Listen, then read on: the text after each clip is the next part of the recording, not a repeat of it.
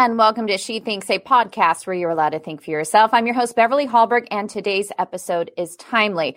We'll discuss ongoing tension in China and the rise of the Chinese protester. We'll get into the reasons why people are putting their lives on the line to defy the China regime. Is it all about the zero COVID policies instituted by Chinese President Xi Jinping, or are there other factors? We're also going to delve into President Biden and his administration's response to the Chinese protester. Has the narrative or lack thereof been a help or a hindrance? What does effective diplomacy look like? Well, we have a wonderful guest to break that all down. Miles Yu joins us.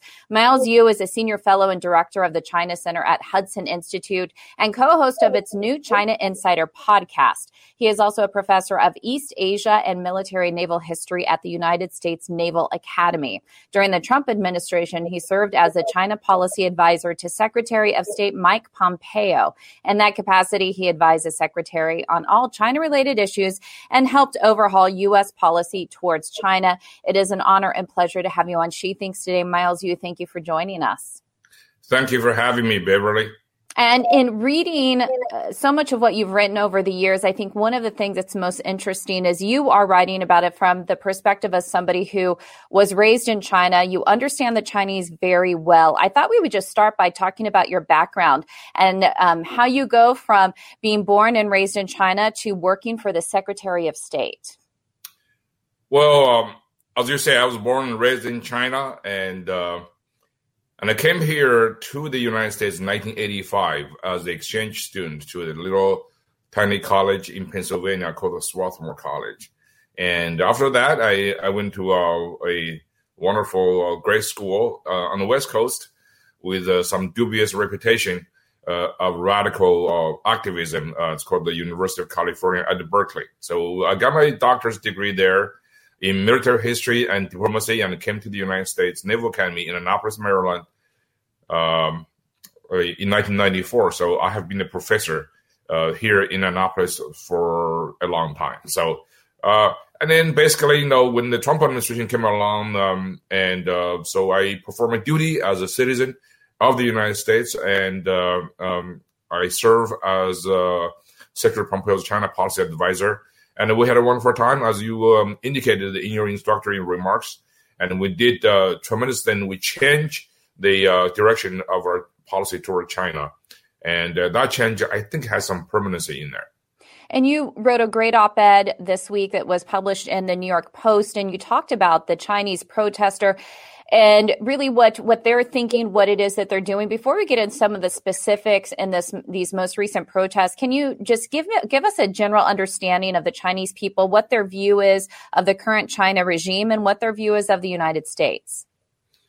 I think China is a big country, but big country has basically a, a, a most uh, um, fundamental reality that is uh, the Chinese Communist Party and the Chinese people, they have separated, gone their own way a long time ago, in about 20, 30 years.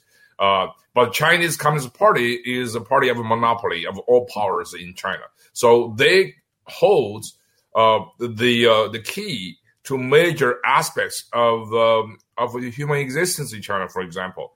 Uh, so that's why you don't see the daily uh, sort of you know um, confrontation between the government and the Chinese people. And number one, people no longer believe in communism. The Chinese Communist Party is a diehard, uh, devout believer and practitioner of Marxism Leninism. But the Chinese people, uh, they're doing their own way. They're pursuing um, all the status symbols of the um, Western uh, lifestyle. Um, they try their best to send their kids overseas they um, they try to make money, and once again uh, make money and, and get out of China um, in all possible means. Uh, so um, uh, uh, the impetus for confrontation between pe- the people yearning for freedom um, um, and the government, uh, sort of basically, you know, um, experts in uh, specializing in social control, is always there. Uh, they the the only thing that matters is opportunities. I think the COVID lockdown, the draconian COVID uh, lockdown, uh, COVID zero policy provides just the opportunity. So, in other words, the current wave of uh, social protests in China um, uh, started the uh, protest, but didn't cause the the the protest. The cause is much more fundamental, much more ideological, much more subterranean. And we do know that in China, information flow is restricted. There is censorship. How are the Chinese people still understanding the ideas of freedom? Is it because we've exported democracy in other ways, either through our products or our programming? How is it that they're learning about the American way? What is the censorship level like of the Chinese government?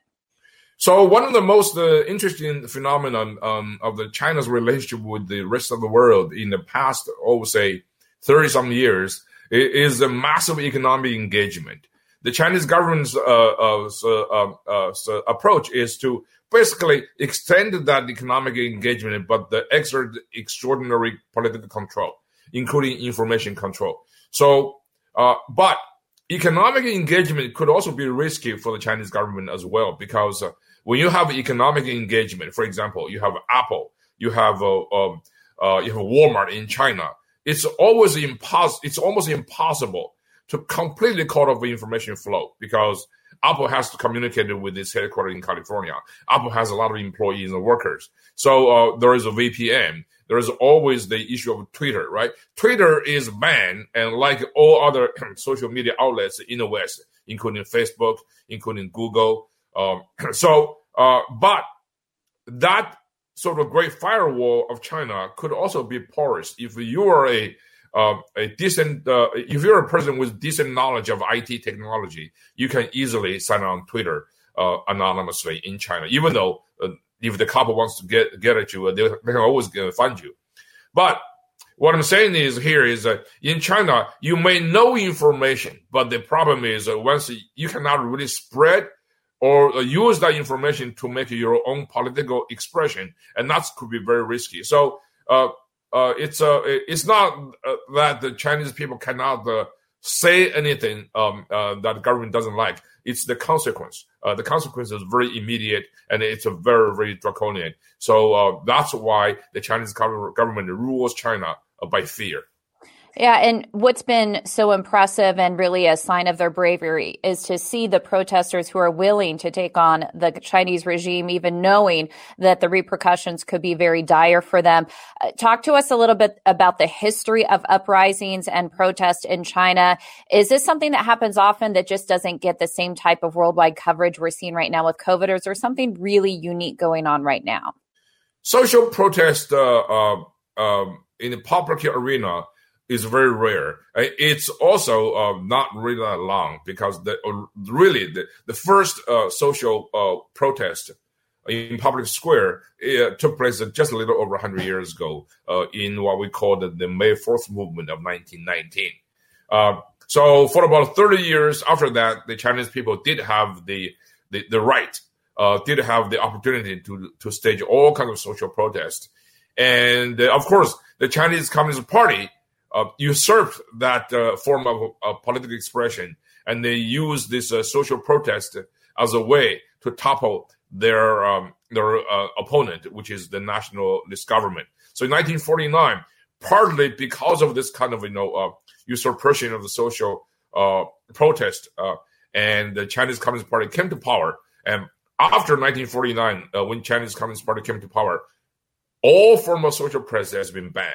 And and if you do, and you will have suffer severe consequences. So all form of public expression of political views in China are impossible, basically. But it's impossible directly. There are always other ways of oblique dissent, oblique uh, resistance, resistance. One of the very uh, uh, uh pervasive uh, way of passive resistance was just to, to try to get out of China. Um, so that's why the longest line in the world uh, is the uh, line of people waiting for for visa, exit visa from the Western um, embassies and consulates in China, particularly American consulates um, um, in, in, China. So that's why one of the ways. Another way is basically, you know, uh, is to sort of have a a, um, a massive disengagement with the authorities. If the Chinese government wants you to to do one thing, people uh, do not resist you, but they just uh, do not care. They walk away, right? So that's basically uh, uh in China. There's an expression called "tangping," which means lying flat. You don't really stand up to, to engage with the party. You just line flat doing nothing. It's like a dropout, like the hippies in the 1960s. And and it seems that it was the COVID zero policies that maybe those people who just wanted to drop out and not engage, they had no choice but to engage because the government could have come to their home and said, you're not allowed to leave. You're not allowed to do X, Y, and Z. So did this really engage a lot of people who wouldn't necessarily view themselves as somebody who wanted to be an activist against the government? And also on that note, how large are these protests and what have been some of the repercussions for people who have spoken out? Well, this is actually very interesting. The COVID uh, um, uh, protest is different. It's slightly different in a way that in the past, the main target of the Chinese government's repression or the people at the lower uh, uh layers of the social stratification. That means the migrant workers, the rural or, uh, poor, um, the hundreds of millions of people who are categorized in a different kind of household registration system. This time is different the COVID resistance, the current wave of protest was led by the what we might call middle class, because those are people who own properties in the urban centers in Beijing, Shanghai, Chongqing, Guangdong. Uh, so those are people who uh, uh, who uh, have uh, uh, substantial means and they own properties. the reason why they rose up is because they are also the victims of the lockdowns. When they say COVID zero COVID lockdown, that means basically nobody can get out. So uh, that's why uh, the middle class people in China do not even have the space and private space uh, not to engage with the Chinese Communist Party. So they were basically not having no no other way but to rise up and and lead the uh, the social protests. And when they did that, and all other sectors of the Chinese uh, Communist uh, uh, Chinese society join them. You can see the the the rural poor join them.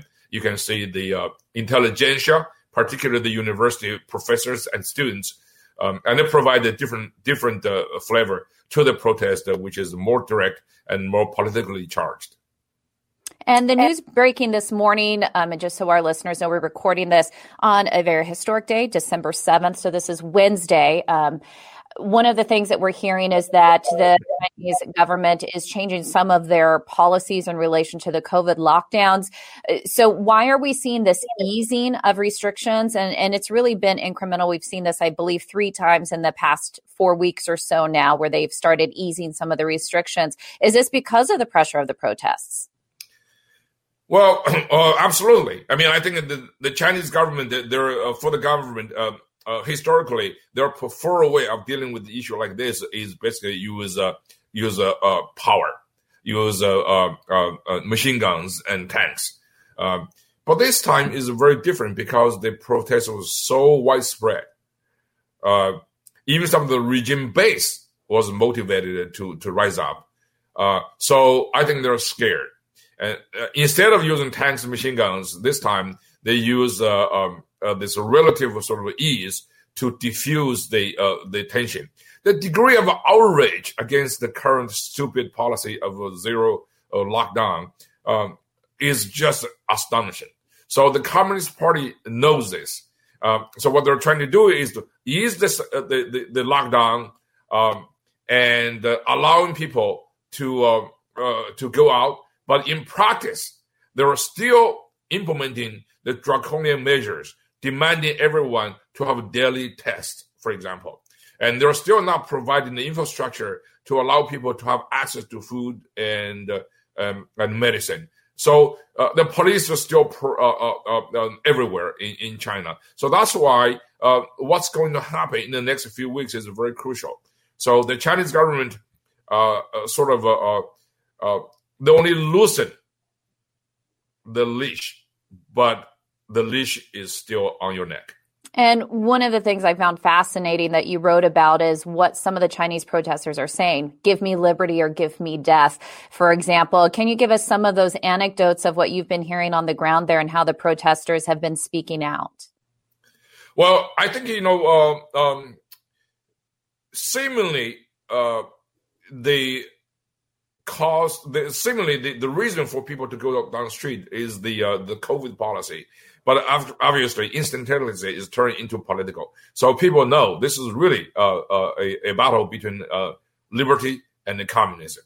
So uh, you might say, you know, um, the intellectual source of this uh, uh, is multifaceted. first of all, it came from one guy in early October who unfurled a, a, banner in uh, in Beijing. I mean, that's a single act of protest uh, uh in the totalitarian regime like China is very significant because, uh, first of all, the bravery is just uh, uh astonishing. Um, and the secondly, it's the message. The message is that, listen, give me liberty, um, don't give me lockdown, right?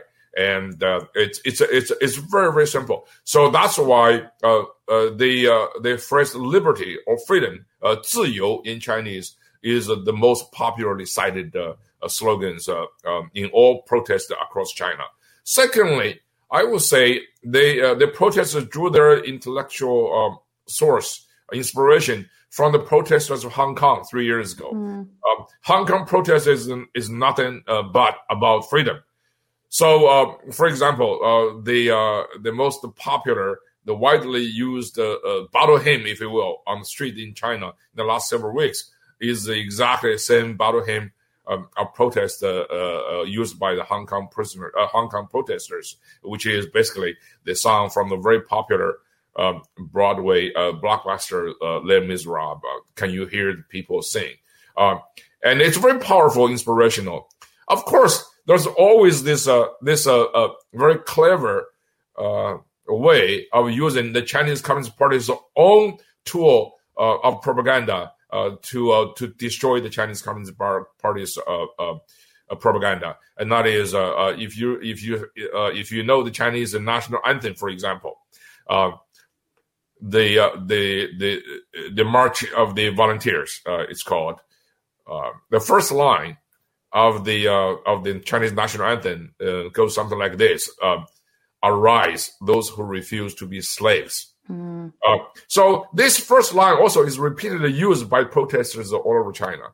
Uh, of course, there's uh, been the communist country. There's always this uh, communist international. Uh, in China, it's called the Guoji Ge. Everybody knows how to say it. I mean, the, the, the, the lyrics there uh, was pretty subversive, uh, even though it was meant uh uh for the uh the proletariat to overthrow the capitalist system. But you know, the proletariat in China used that to overthrow the uh, dictatorship of the proletariat, which is Chinese Communist Party.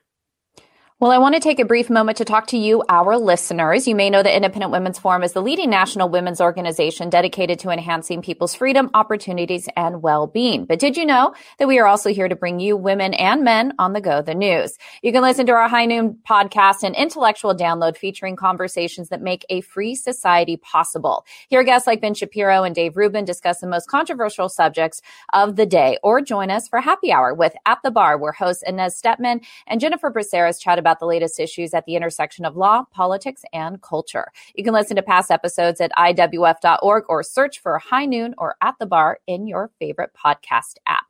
Now, Miles, I want to circle back to what you said earlier, and that is the importance of the next few weeks.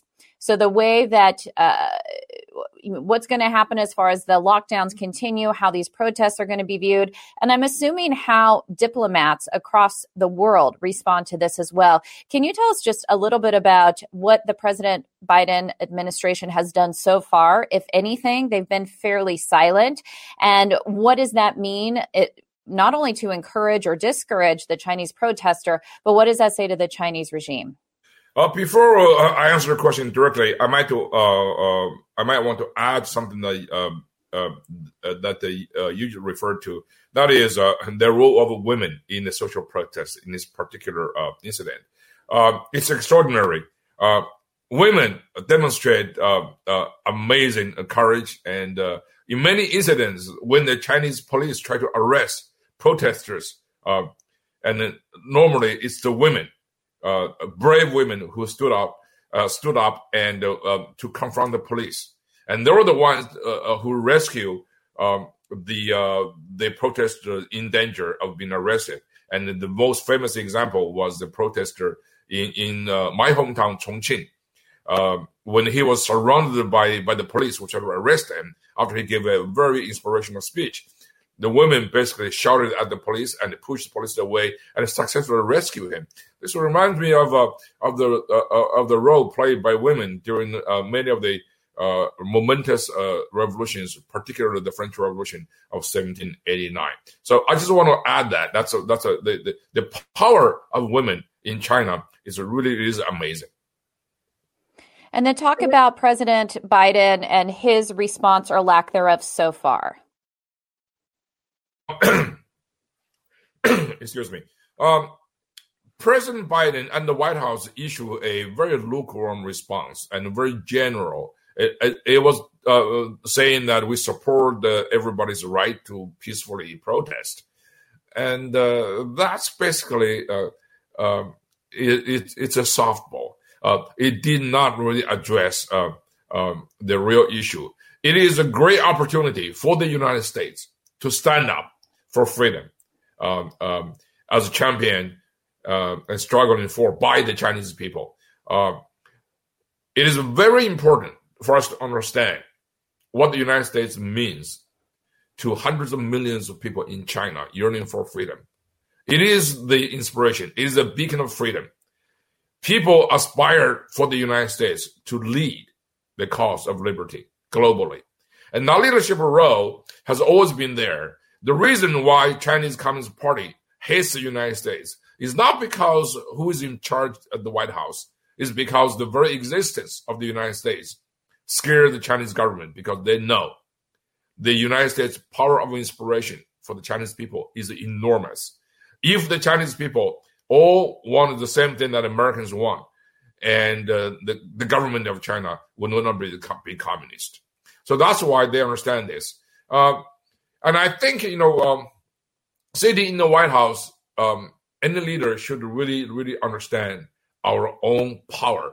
And I think a very few leader uh, knows that completely. Um, Ronald Reagan did that, and he understood why the United States is morally superior, why the United States is actually uh, the, the inspirational source for millions of dissidents within the uh, uh, evil empire in the Soviet Union Eastern Bloc. And that's why he stood firmly, firmly uh, um, uh, behind the the um, the the, uh, the dissidents um, in the Soviet Union.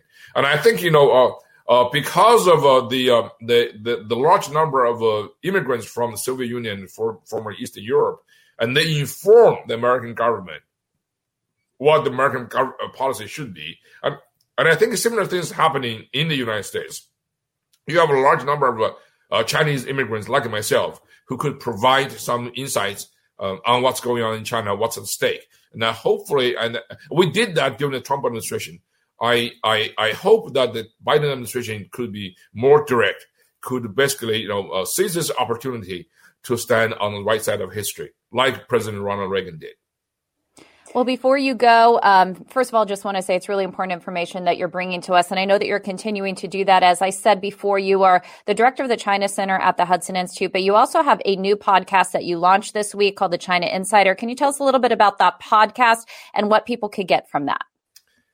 Well, um, China Insider is a uh, a, um, a, um, a, project uh, under the aegis of China Center at the Hudson Institute. What we're trying to do is we're going to provide weekly uh, analysis of news, uh, of events, and uh, um, and uh, anything related to China and the U.S.-China relations um, from the perspective of the China Center. So we believe we try to sort of analyze China from inside out rather than outside in. Uh, many think tanks many uh, uh, um, um, institutions in the United States, particularly in Washington D.C., tend to sort of uh, uh, examine ourselves um, extensively without considering what's really is going on in China. So we um, we debate on how tough, how hawkish we should be toward China, and without really really understanding um, why we should be uh, taking certain um, particular policy um, in the context of Chinese view, Chinese strategic culture,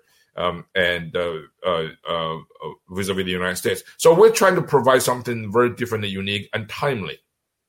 Absolutely. And people can get that wherever they get their most uh, up to date podcast. It's called the China Insider. Miles Yu with the Hudson Institute. Really a pleasure to have you on the program. Thank you so much for sharing your insight. Thank you for having me. And thank you all for joining us. Before you go, Independent Women's Forum does want you to know that we rely on the generosity of supporters like you. An investment in IWF fuels our efforts to enhance freedom, opportunity, and well-being for all Americans. So please consider making a small donation to IWF by visiting IWF.org backslash donate. That is IWF.org backslash donate. Last, if you enjoyed this episode of She Thinks, do leave us a rating or review. It does help. And we'd love it if you shared this episode so your friends know where they can find more She Thinks. From all of us here at IWF, thanks for watching.